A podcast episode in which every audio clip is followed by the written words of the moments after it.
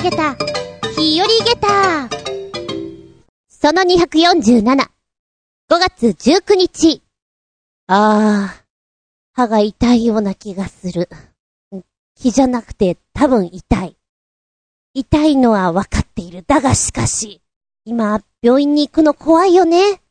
ちょい前に、軽くぎっくり腰っぽくなった時も、うん、病院行くのちょっと怖えなぁと思って、我慢ここは我慢よと思ったら、まあまあ一週間ぐらいで調子良くなったので、よしとしよう。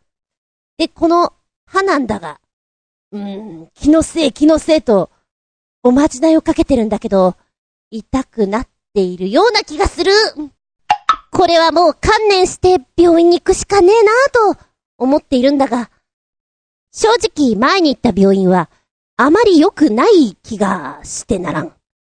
あの、口をゆすぐときのお水が臭いんじゃよ。生臭いっていうのかな。すごくそれが気になってしまって、徒歩5分で行けるというのはとてもありがたいのだけれども、なんか、気になって気になって。じゃあ、良さげなところって思うんだけども、あの、何分田舎なので、この、診察時間が短いんですよね。遅くまでやってなかったりするので、できたら、遅くまで対応しつつの週末もやってるところがいいなぁなんて思うとなかなかなかったりして。病院選びとかって結構難しいですよね。一番いいのは多分、誰かの紹介っていう口コミとかじゃなくて、本当に信頼性のおける情報が一番だと思うんだけども、この今住んでるエリアで、うーん、誰、誰に聞いたらいいんだろうっていうのも難しいところだなと思ってさ。ああ、歯医者行かなきゃな。本当に嫌な話だ。てな感じしばしお付き合いくださいませ。お相手私。病院には行きたくないなでも、美容院には行きたいんだよな。髪がもっさもっさしてきてさ。あ、前髪ぐらいなら自分でなんとかちょちょいって切っちゃえばいいか。あつみじゅん、どうぞよろしくお願いします。この番組は、ちょあへよ .com のご協力へて放送しております。不詳私、あつみじゅん。お芝居の先生なんかをしておりまして、こんなご時世でしょ？対面でのレッスンっていうのが難しくなってしまったので、先週から、ズームによるオンラインレッスンっていうのが開始になったんです。で、先駆けて、 Zoom使ったミーティング、それからオンラインテストレッスンっていうのがあって、テストレッスンの時に見学に行ってたんですね。どんな感じかなと思って。で、よく知ってる先生だったんで、早めにお邪魔して、今日見学しますんでよろしくねってこう、顔出したんです。そしたら、超笑われて、え、なになに前髪前髪って言われて、おや？自分で、ちょちょいって切ったんです。いい感じにできたかなと思ったら、相当笑われました。おやおやおや？私的には悪くない出来なんだ。おや？ダメ？まあいいや。ちょっとびっくり、玉ゲッタ。あまあそんな感じでね、先週からオンラインレッスンがあって、私は土曜日の1時から8時までか、7コマ持ってるんですね。ぶっ続けで。なかなかぶっ続けでやるっていうのきついのよ。オンラインになると、ずーっと画面を通して見られているし、見てるしっていう状態なので、なかなかトイレ休憩、なかなか気が抜けない。という状況がすごくしんどいなと思いまして、初回レッスンはね、どんな感じで、どんなメンバーでやるのかっていうのが手探りなので、まあ、お話をするような気持ちで行こうかなと思ったら、もう、1時間のコマが長くて長くて、まだあるか、まだなのかって思いながらやっておりました。んで、よし、じゃあストレッチをやろうと思ってね。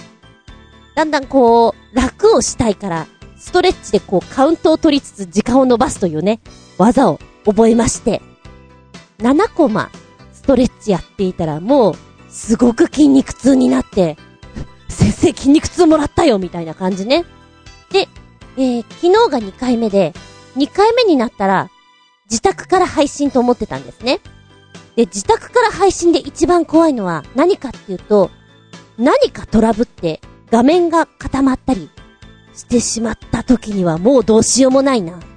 あと、前にもお伝えしたんですけど、うちちょっと暗めなんですね。ライトが。で、そこを、ちょっと明るめにして、お部屋の雰囲気を変えてみたりして、まあ、なんとか持ちこたえるかなっていう感じで2回目をやってみたんです。初回は悪くない状態でやってたんですけども、一番人数の多いクラスで、はい、先生、はい。何？どうした？って言ったら、先生がさっきから動かない。え？えー、動かないだけ？うん、動かない。途切れ途切れのなんかカクカクしてるって言われて、しまった、これって私がフリーズじゃんと思って。私がフリーズになってしまったら対応できる人ほんといないなと思って。えっ、と、ホストの人がスタジオにはいるんですね。最終的にはその方にこう、やってもらうしかないかなっていうぐらい、お、恐ろしい まだ3コマ目ぐらいだったかな。で、やっぱりこう、あ、人数多いから集中しちゃってなんかそういうのがあるのかなっていう思いもあって、あ、ごめん。先生ちょっと一旦姿消すけど気にしないでね、なんていうことをやりつつ、出たり入ったりしてね。で、前に、あの、オンラインのテストレッスンの時に、やっぱり、生徒ちゃんの方が固まって全然、こう、画像が止まっちゃう子がいて、その時に、わかった。じゃあちょっと画像消してさ、ラジオだと思ってやってくれるっていう言い方でレッスン進めてたのね。ああ、なるほどね。声だけでも全然対応できるなと思って、わかった。じゃあ先生は今から姿を消すけれども、みんなのことはちゃんと見えてるから、声で対応するねっていう最終そこだなと思って、やってたんですね。で、前半の10分、15分ぐらいはなんか、やっぱり反応が悪かった感じがするんですけども、先生ちょっと聞こえないとか止まっちゃうとかいうのがあったんだけれども、あとはなんとか乗り越えて。で、年中さんから中3までのクラスを、まあ、7コマ、いろいろやってるんですけれども、意外とね、アホなことが受けるなというのが分かりました。年中さん、年長さんを喜ばせるために今、アンパンマンの簡単な手遊び運動をやってるんですね。えー、頭触って、肩触って、膝触って、手を叩いて。頭、肩、膝ポン、膝ポン、膝ポン。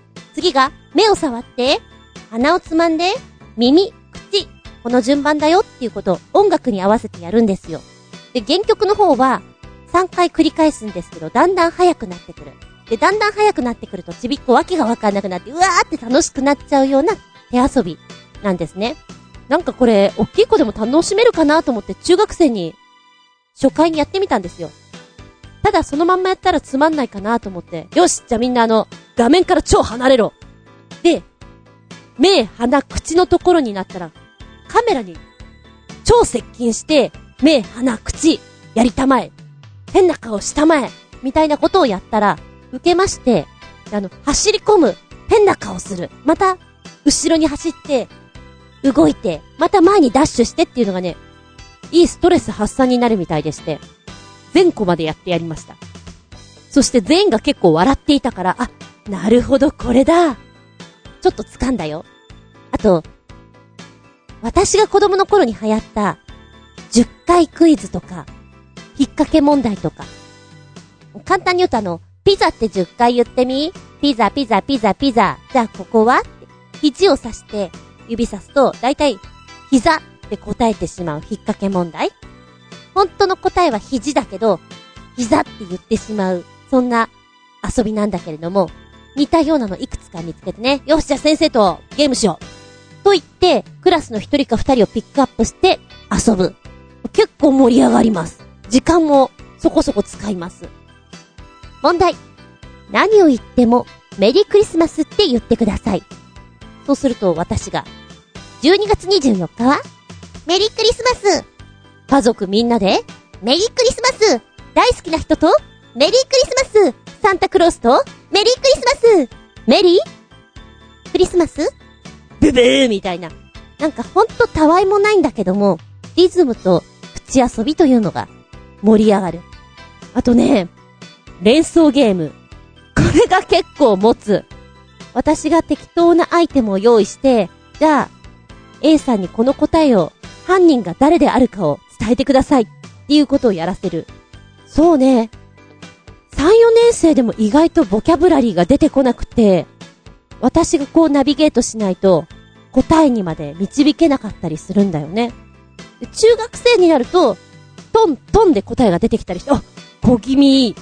そう思いながらやっておりました。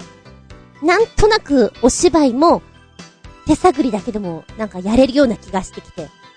ねえ、あの、お芝居でもこうなんだけども、ダンスとか、空手とか、バレエとか、それこそサッカーとか、そういったものも今、ズームを使ってのオンラインレッスンっていう風に、形を変えてきているから、いや、すごいなぁ。って思うよ。本当に。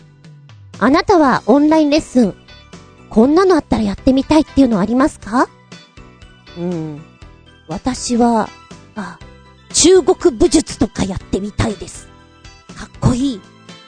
あと、盾？かっこいい。ほら、ちょっと、いいお年頃じゃん？だからちびっこに紛れてそういうスタジオに行ったりするのが、こっぱずかしいなっていうのもあるので、チートうちの方は田舎なんで、こう都会のレッスンをこっちでね、味わえたら嬉しいなと、思っております。皆さんはどうですか？オンラインレッスン。元気でソング、やる気でソング。こんなご時世だから、元気をいっぱいもらいたいなということで、ほほう、こういう方々流行っていたのでございますね。本日は、スミカ。こちらは男性4人のポップロックバンドということです。え非常にね、温かみのある音楽で人気だということでして、前向きな歌詞で元気づけられるなって思いました。で、ちなみに5月17日が結成記念日っていうんですかね。えー、7周年目を迎えたということで、あ、おとといのことなんだと思いまして、へえ、これからガンガン出てくる、そんなバンドだということですね。ファイヤーグラウンド。これね、出だしからバーンと来るんですよ。あ、パワーあると思って歌詞を見ていると、さあ、始まりの時だ泣いていた夜にはさよならさっていう出だしなんですね。うつむいていたんだけど、上を見なよ。そして、前を見なよ。もっともっと先に行こうよってこう、導き出してくれてるような感じがしてね。歌詞の中で、こう前向きにこう歩き出したんだけども、それでも、朝は影踏んで、希望が病んだって、今だけを信じていて、それぞれに光る覚悟を、旗印に、更新を。ちょっと迷いが出てしまって、あれって思っても、それでも、信じるものを、それを感じながら歩いていこうよ、みたいな、そういう歌詞の流れが、あ、素敵だなと思って、元気が出る。とにかくこの、曲の雰囲気が、テンポ良くて、朝一番に聴いたら、よし今日もやるぞっていう気分になれる曲だなと思って、元気でソング、特に今みたいな時に聴くといいんじゃないかなと思いました。そしてこれに合わせてのカップリング曲もいいんだな。これはね、JK が好き。大好きだと思う。まあ、内容が失恋というテーマに合わせてのものなので、歌詞を読んでいくとキュンキュン来るんじゃないかなと思いまして、え、タイトルは、願い。願いという、この、強い思いだよね。あの人が好き。一緒にいたかった。でもいられなかったっていう、なんだろうな、その、思いが歌詞の中に入ってくるのね。まずね、あの、この曲のメロディーが非常に耳に馴染みやすくて、優しいなーって思いながら聞いた。ちょっと言葉の使い方が面白くて、数え歌のような使い方で、そしてなんか、あれ？ちょっと韻踏んでんのかなっていうような、そんな感じを受けたのね。数え歌っぽいのはここ。一つ二つ願っても、あの子じゃない。私には代わりは務められず、三つ四つ願っても虚しくなる。この胸の中で眠れ。いつか目覚める日まで。で、ちょっと言葉遊びしてるなと思ったのが、その先の、あなたの瞳に映って、嬉しい楽しいと言い合って、絵空に見ていた拙い夢だ。白い息を小さく吐いて、寂しい悲しいって、隣から私も言いたかったよ。そばにいてよ。っていうのが、まあ、いわゆる一つ目のブロックなのね。で、二つ目も同じようにこう、自分の思いをこう伝えてるわけなので、なんかすごく失恋って言うとさ、10代の子なんか重い出来事じゃない？ガクンってくるものがあるんだけれども、そのガクンって落ちるところをなんだろうな、自分でこうちょっと持ち上げてる感じがする言葉遊びをしてるなっていう雰囲気を感じまして、あ、これは絶対 JK 好き。そう思いました。そうか。こういう曲もあるんだな。今回ご紹介しましたのは、スミカのファイヤーグラウンド、そして、願い。この2曲をお届けでした。元気、出たかな？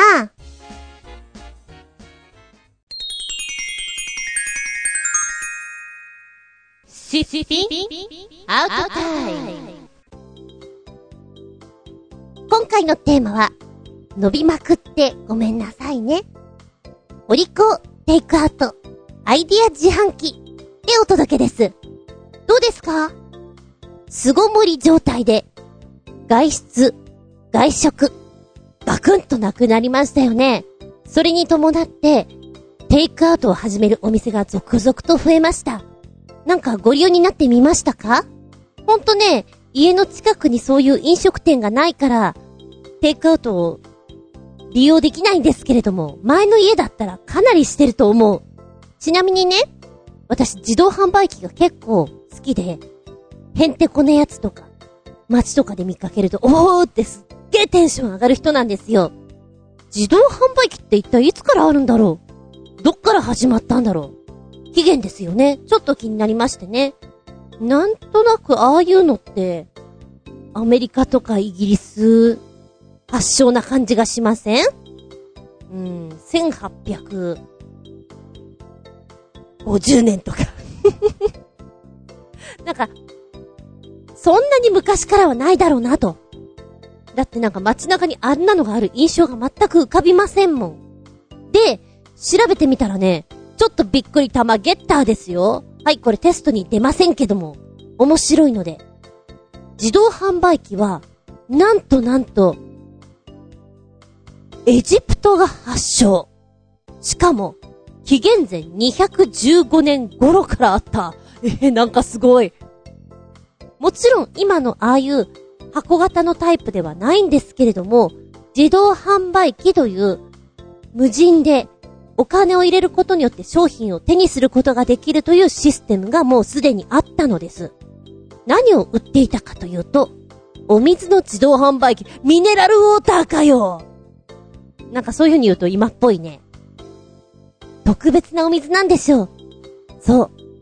清水、聖なる水を売っていたのです。この紀元前215年に作られていた自動販売機は、清水を売るための、それだけのための装置でした。完全自動です。そして水を出すことができました。なんだかすごいよね。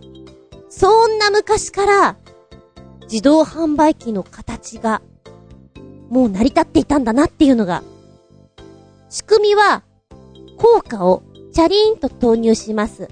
そうすると効果の重みで、線が開きまして、蛇口から水が出ると、テコの原理を応用した自動販売機だったそうです。では、今のような形になったのはっていうと、ずーっとずーっと後です。と言っても17世紀、1615年、イギリスでした。何を売っていたか？イギリスでしょ？うん。サンドイッチお紅茶売っていたのは、タバコでした。タバコの自動販売機で居酒屋や宿屋に設置していたそうです。なるほど、当時の紳士は、おタバコ欠かさなかったんでしょうかね。そこからまた100年余り、ドーンと過ぎて、イギリスにて1857年、デンハムさんの後半、郵便切手自販機。えー、で、アメリカで、1888年だな。ニューヨークの駅、プラット、ニューヨークの駅のプラットフォームに初めてガムの自動販売機が出てきたそうです。ガムなんだ、最初。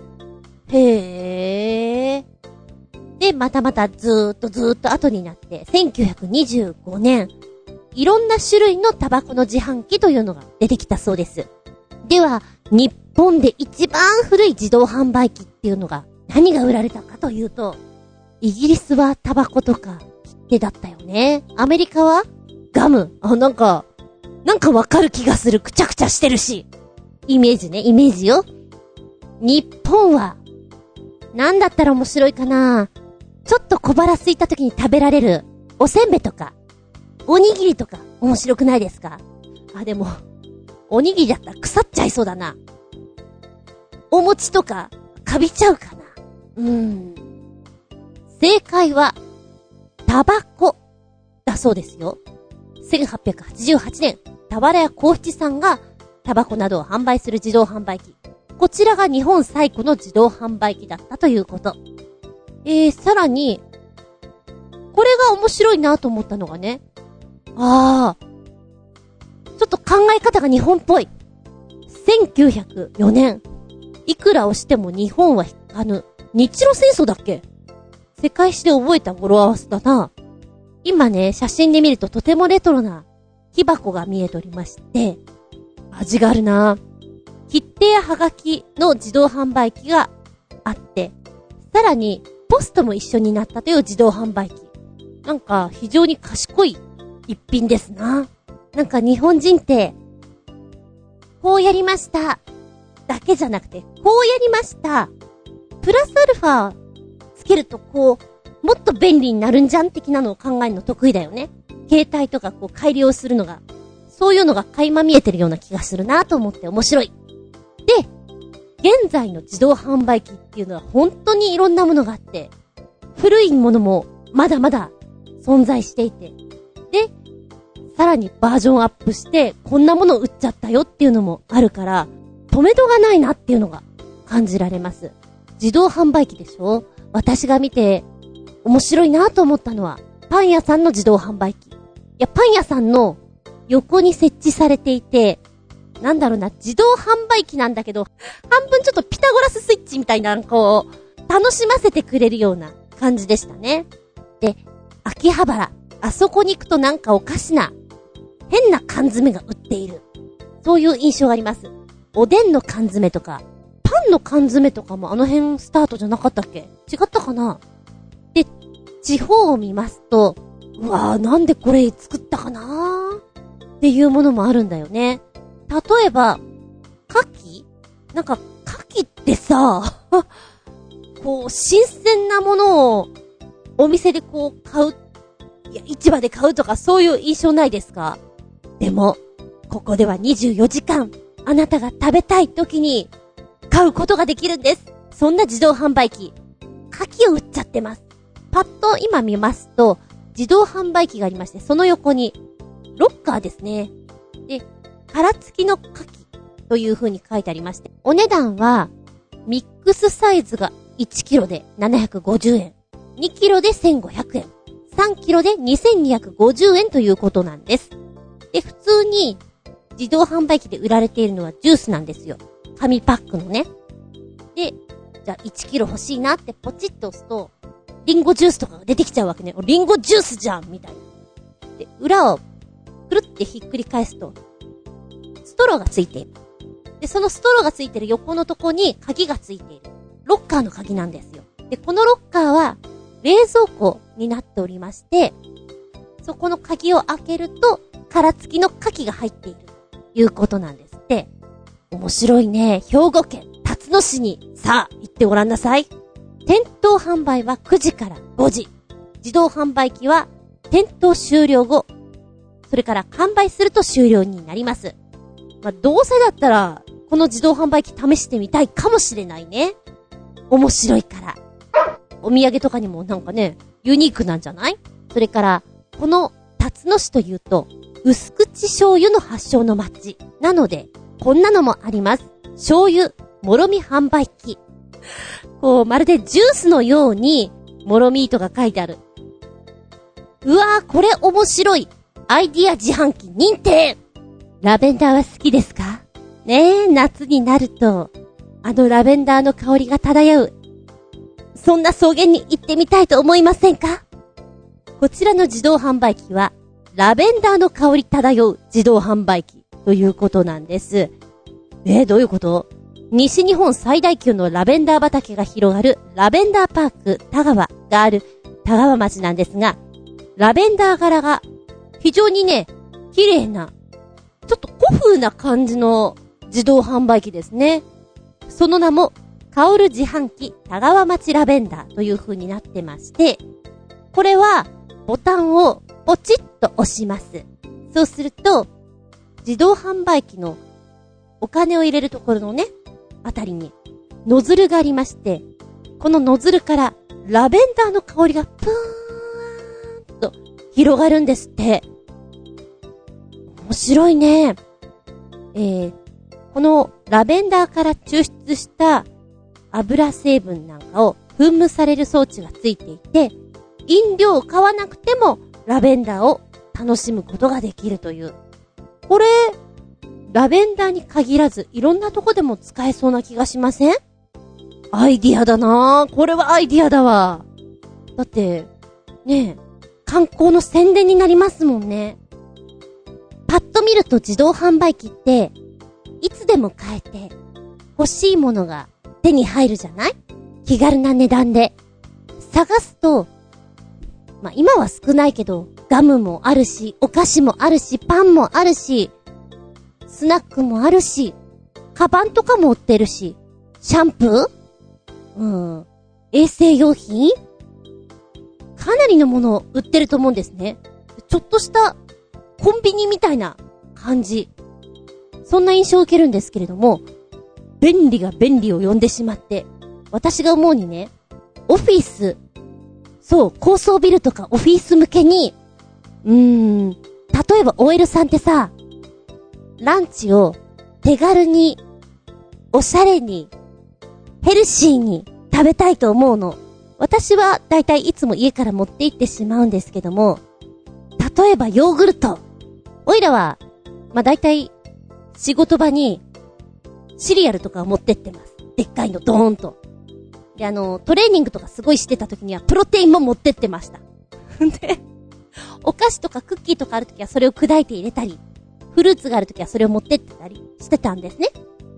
自動販売機で、一貫してそれが、ポチッと押すと、フルーツリーヨーグルトとか、あの、カップに入って出てきたらかなり嬉しくないですか？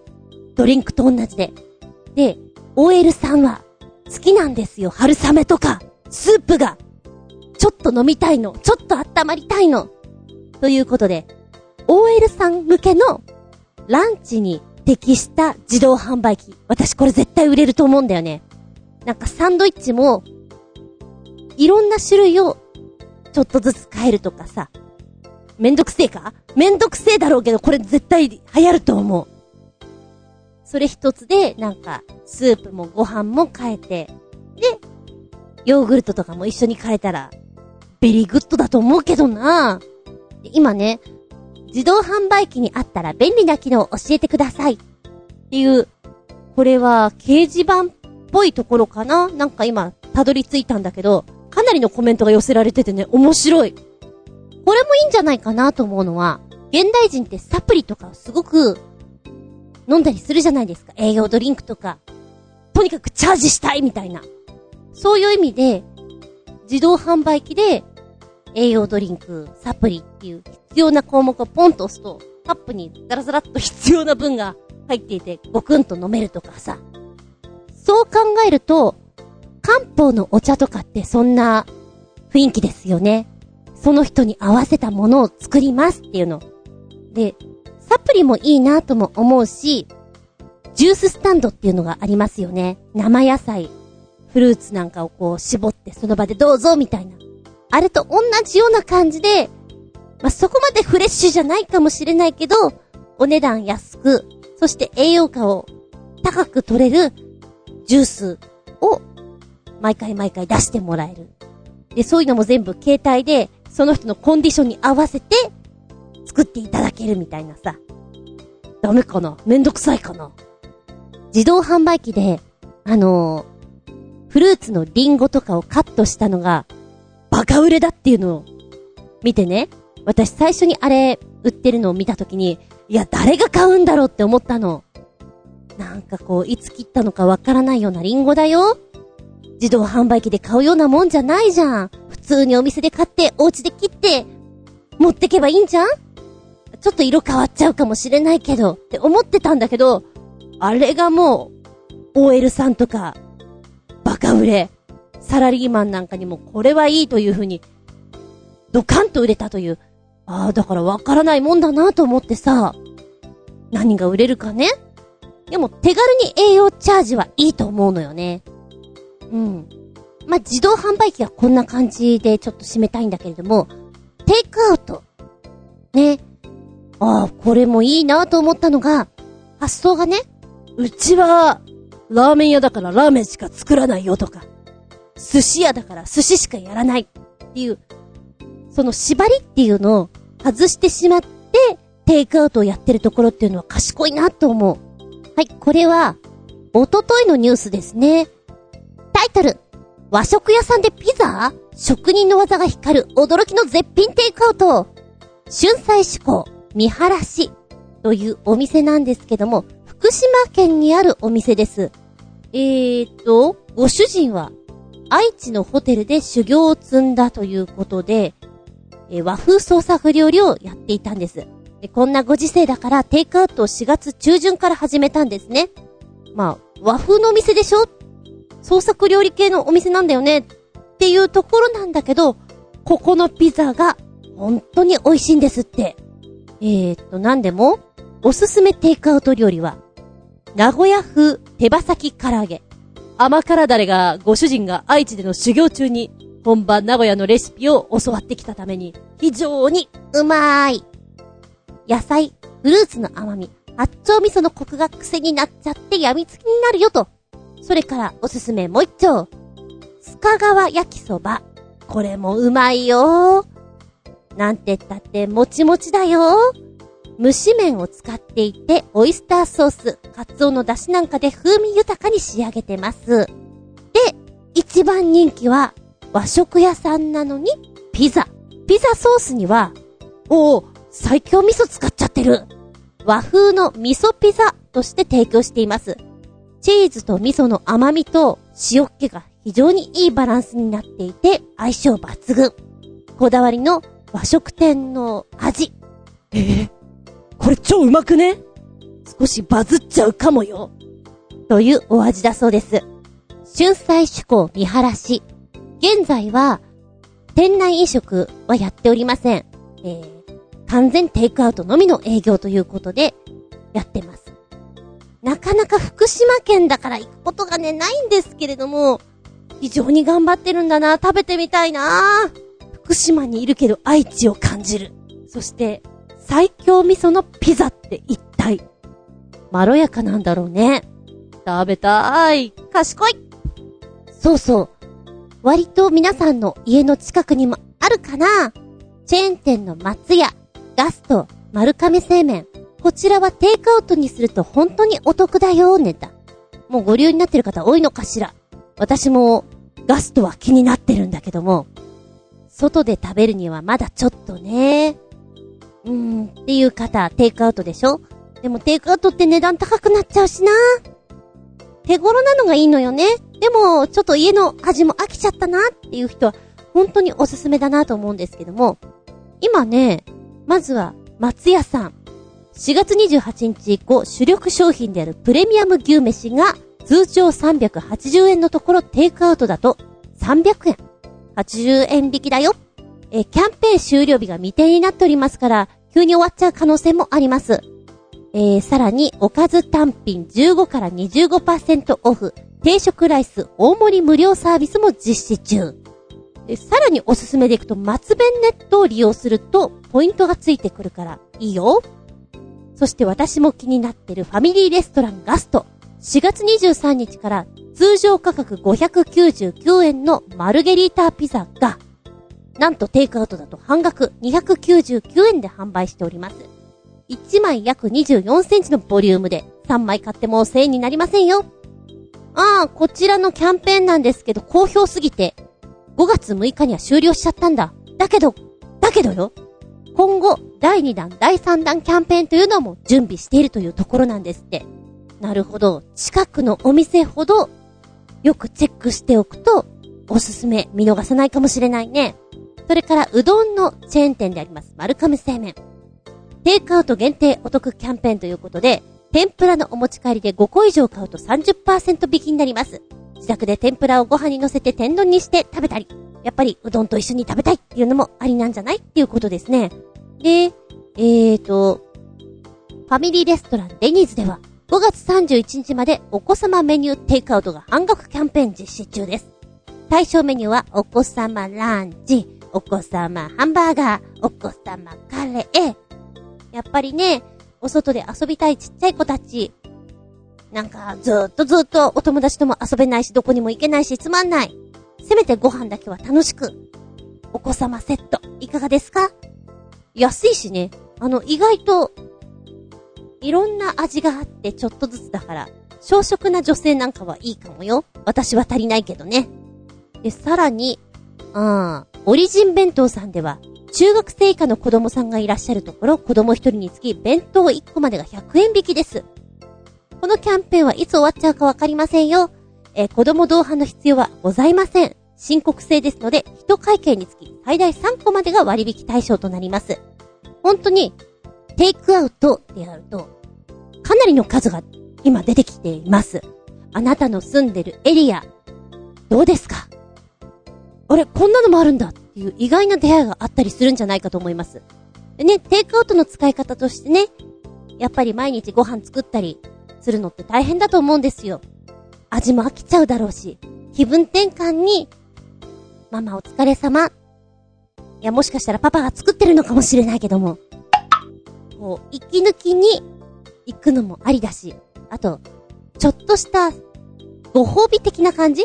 何のご褒美かは、まあまあお任せしますけれども、少しお高め、ホテルのテイクアウト。普段、ちょっと並んじゃってなかなかね、買えないようなレストランなんかもテイクアウト今出てますから。通常5000円のランチコースが2500円でテイクアウトできるって言ったらかなりお得じゃないですか？そんな風にしてちょっとおうち時間を楽しめたらいいかもしれませんね。私は見逃していたガストの第2弾。これをちょっと待っております。デニーズさんも気にしております。通常のお弁当、テイクアウトもまあ面白いんだけども、普段食べないお国の多国籍料理っていうのかなこれも試してみると、気分盛り上げたって感じになるんじゃないでしょうか。なんか、バナナあげたやつとか食べてごらんなさいよ。今ちょっとね、あの、ネットの方で、画像によってテイクアウトの写真いっぱい見てるんだけれども、様々なの出ていて、これ外で食べたら気持ちいいだろうなっていうようなサンドイッチとかが本当に多いね。もうちょっとの我慢だからね。こういうのを見ながら、あ、これ今度テイクアウトしてみようよ。で、ベランダで食べてみようとか、公園で食べてみようとか、いつもと違った思考で行くだけでも、ちょっとウキウキになれんじゃない？てな感じで、本日お届けしましたのは、面白テイクアウト、アイデア自販機でした。なんか、お腹空いてきちゃったな。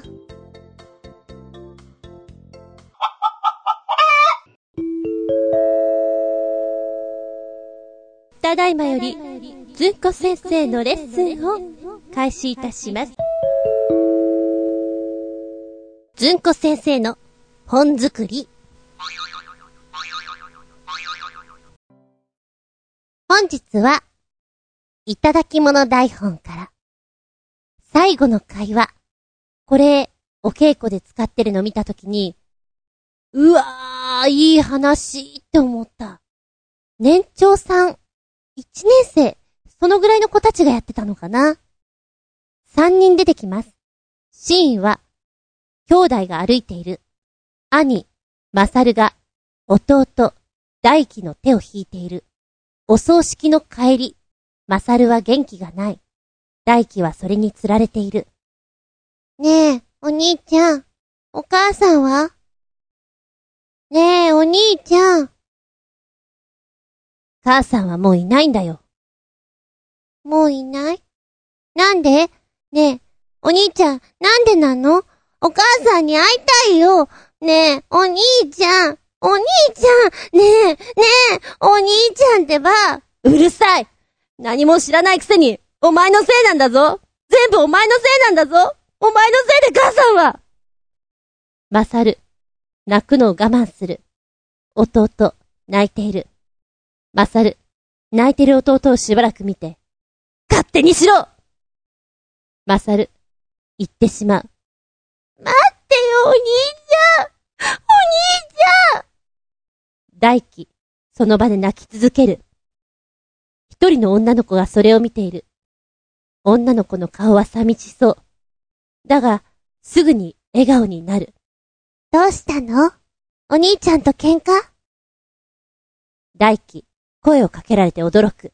声をかけたのが女の子だと気がつくと、すぐに涙を拭いて、泣くのをこらえようとする。わあ、我慢したの？偉いね。大ちゃん男の子だもんね。女の子は大輝の頭を撫でようとする。大輝はその手を払う。やめろよ。何するんだよ。君、誰だよ。女の子はショックを受けているよう。すぐに気を取り直して。誰だっていいでしょねえ、なんでお兄ちゃんと喧嘩したの大輝は少しためらいながら。もう、お母さんに会えないんだって。もういないって。お兄ちゃんが、僕のせいだって。大輝、また泣いてしまう。女の子はそれを見つめている。お母さんのこと好き？大輝、うなずく。お母さんがいなくなって、寂しい？いなくなってないもんなんでそんなこと言うんだよごめんね。でも、お母さんはもう死んじゃったの。もうこの世にはいないの。大ちゃんにはまだ難しいかな。寂しくさせて本当にごめんね。死んじゃった。やっぱり、お母さんは死んじゃったの？ごめんね。なんで君が謝るんだよ？女の子、黙ってしまう。マサルが戻ってくる。女の子を見てからマサル。大輝父さんが呼んでる。もう行くよ。お兄ちゃん。さっきは変なこと言ってごめんな。お兄ちゃん。やっぱりお母さん死んじゃったの？ねえ、お兄ちゃん。僕のせいってどういうこと？教えてよ、お兄ちゃん。母さんは、もともと体が弱かったんだ。大輝が生まれた時に体を壊して病気になって、そのせいで、お前のせいなんて言って悪かったよ。誰のせいでもないのに、悔しかったんだ。母さんが死んじゃって。僕を産んだせいで、お母さん死んじゃったの？僕を産んだから。僕が生まれたから？大輝、震え出す。女の子が後ろから大輝を抱きしめる。そんなこと言わないで。お母さんは、大ちゃんが生まれて本当に嬉しかったんだよ。元気に生まれてくれて、体の弱い私が、こんな元気な子を二人も産めて、本当に嬉しかった。お母さんはきっとそう思ってるよ。本当に？本当に？だから、そんなこと言わないで。大輝、うなずく。女の子、まさるに。お父さん、心配してるんじゃない？あ、そうだった。大輝に。ほら、元気出して。男の子でしょ？うん。大輝、行こう。まさるが大輝の手を取る。まさる、女の子に。ありがとう。誰か知らないけど助かったよ。でも、マー君はさすがお兄ちゃん。強くて優しくて。そんなことないけど、母さんと約束したからさ、強くなるって。ほら、行かなきゃでしょ？あ、そうだった。本当にありがとう。バイバイ。バイバイ。まさる、大輝、行ってしまう。女の子、二人を見送りながら。まーくん、大ちゃん。寂しい思いさせて本当にごめんね。体を大切に、元気に育ってね。バイバイ二人に大きく手を振ってから、二人と逆に吐ける女の子。なかなかあの、小さい子にしたら、この分量の内容っていうのは、ヘビーだと思うんですね。人が死んだこと、泣いてしまうこと、自分のせいだと思ってしまうこと、嫌なことがあって、もう自分でもどうしていいかわからない気持ちを八つ当たりしてしまう。そんな気持ち。これは難しい。でも、小さい子たちが一生懸命やってるのを見て、ああ、こういう作品いいなって本当に思った。読むだけでも涙が出てくる。心を動かされる。そんな作品だなって。いやー、こういうアイディア、よく、生まれるな尊敬しちゃいます。本日の、ずんこ先生の本作りって私は作ってないけれど。最後の会話。大輝とまさるは、いつか気がつくことがあるのかな？あの女の子の存在に。そんなことを感じた作品でした。この番組は、ちょあへよ .com のご協力へて放送しております。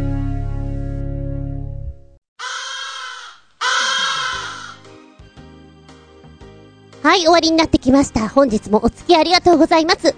次回は、6月2日、下駄248でお届けしたいと思います。テーマは、うん、これにしよう。僕の熱中時代。僕の先生は、フィーバー。知らないだろうな、この歌あんまりな。子供の頃に見たドラマです。でも内容はあんまり覚えておりません。うーんと、覚えてるのは、水谷豊が北野先生という名前で、鉛のある先生だったな。あららららららららみたいな、そんなことを言ってたなーって、それぐらいしか覚えてないんだけどね。えー、っと、熱中時代。誰しも一つや二つ何かに夢中になる時っていうのはあると思うんですね。あなたは熱しやすい方ですか？それとも、ずーっとずーっと熱中し続けることができる人ですか？あなたが熱中したもの、こと、そんなお話をしていきたいと思います。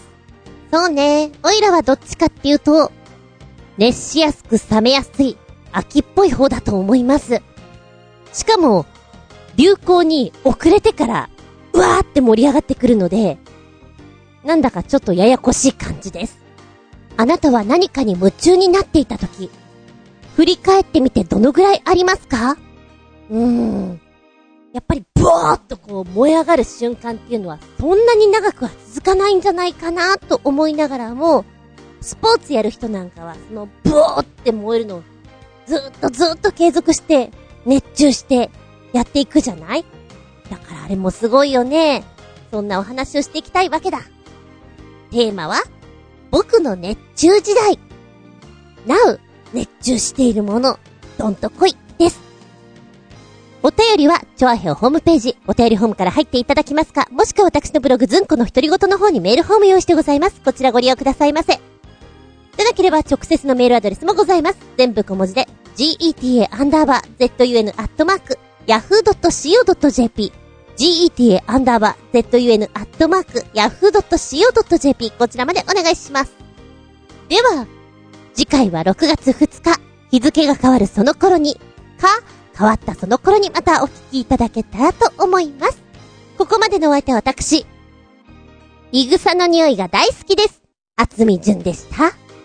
見舞い、聞くまい、話すまい。ずんこの話も、もう、おしまい。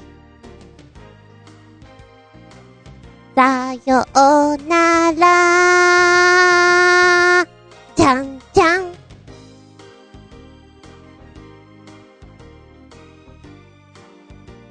すんごいどうでもいいんだけどさ、あくび、あるじゃないすか。おいらね、結構昔からあくびが眠くなくても止まらなくなってしまう人なんですよ。まあ、眠い時にも確かに出ますよ。で、なおかつ、あくびをした後に、カハーなる人。なんだろう、恐竜が出てくるような感じになっちゃうっていうのかな。で、それが止められないから、高校の時かな、言われたことがある。あくびしててさ、よくカハってなってるよねって、なるよみんなならないの？なんでそんなならないのかと思っちゃう。不思議でしょうがないんだけどね。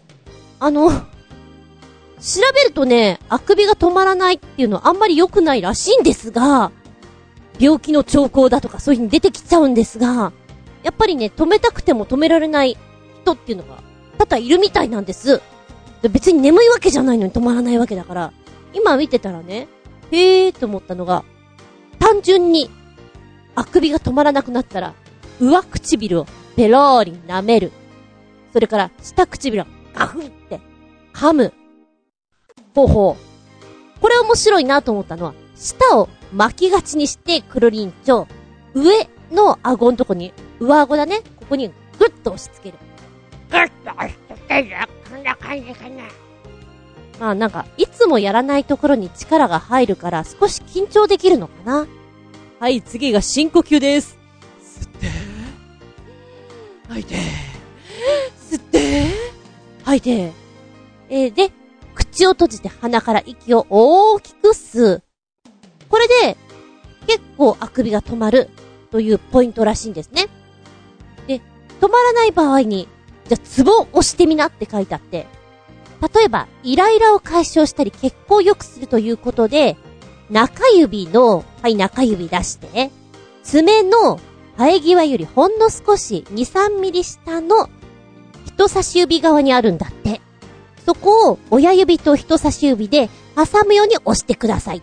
いまいち言ってることがよくわかんないんだけど、なんかこの中指の 爪の下の2、3ミリ下のあたりをとりあえず親指と人差親指と人差し指で挟むかみたいなね。もう一つ、老朽という場所。これは上半身の血行を良くして気持ちを安定させるんだって。えー、手のひらの真ん中、拳をはい握って、ギュギュギュギュッと。そうすると、中指と薬指、薬指が当たる場所がありますよね。えー、そこを、もう片方の手の親指でぐーっと押してください。ぐぐーっと。そこがポイントなんだって。うーん。まあ、いくつかそういう風にね、ポイントが書いてあって、ちなみに私さっきからね、ずっとあくびが止まらなかったんですよ。こうやって喋ってるのに。おかしなもんでしょ？でも今これをやったら、なんかあくび止まったような気がする。気のせいかもしれないけれども。まあ、あのー、舌を丸めて上顎にグッとくっつけるあの辺あたりからなんかクリアになってきた気がするな。もしも、眠くないのにあくびが止まらない。これから大事な会議があるのに、とか。別につまんないわけじゃない。だけどデートの時に映画とか見ていて、なんだか急にあくびが止まらないのっていう時にお試しください。ただ、変な顔してたらダメだよ。うん。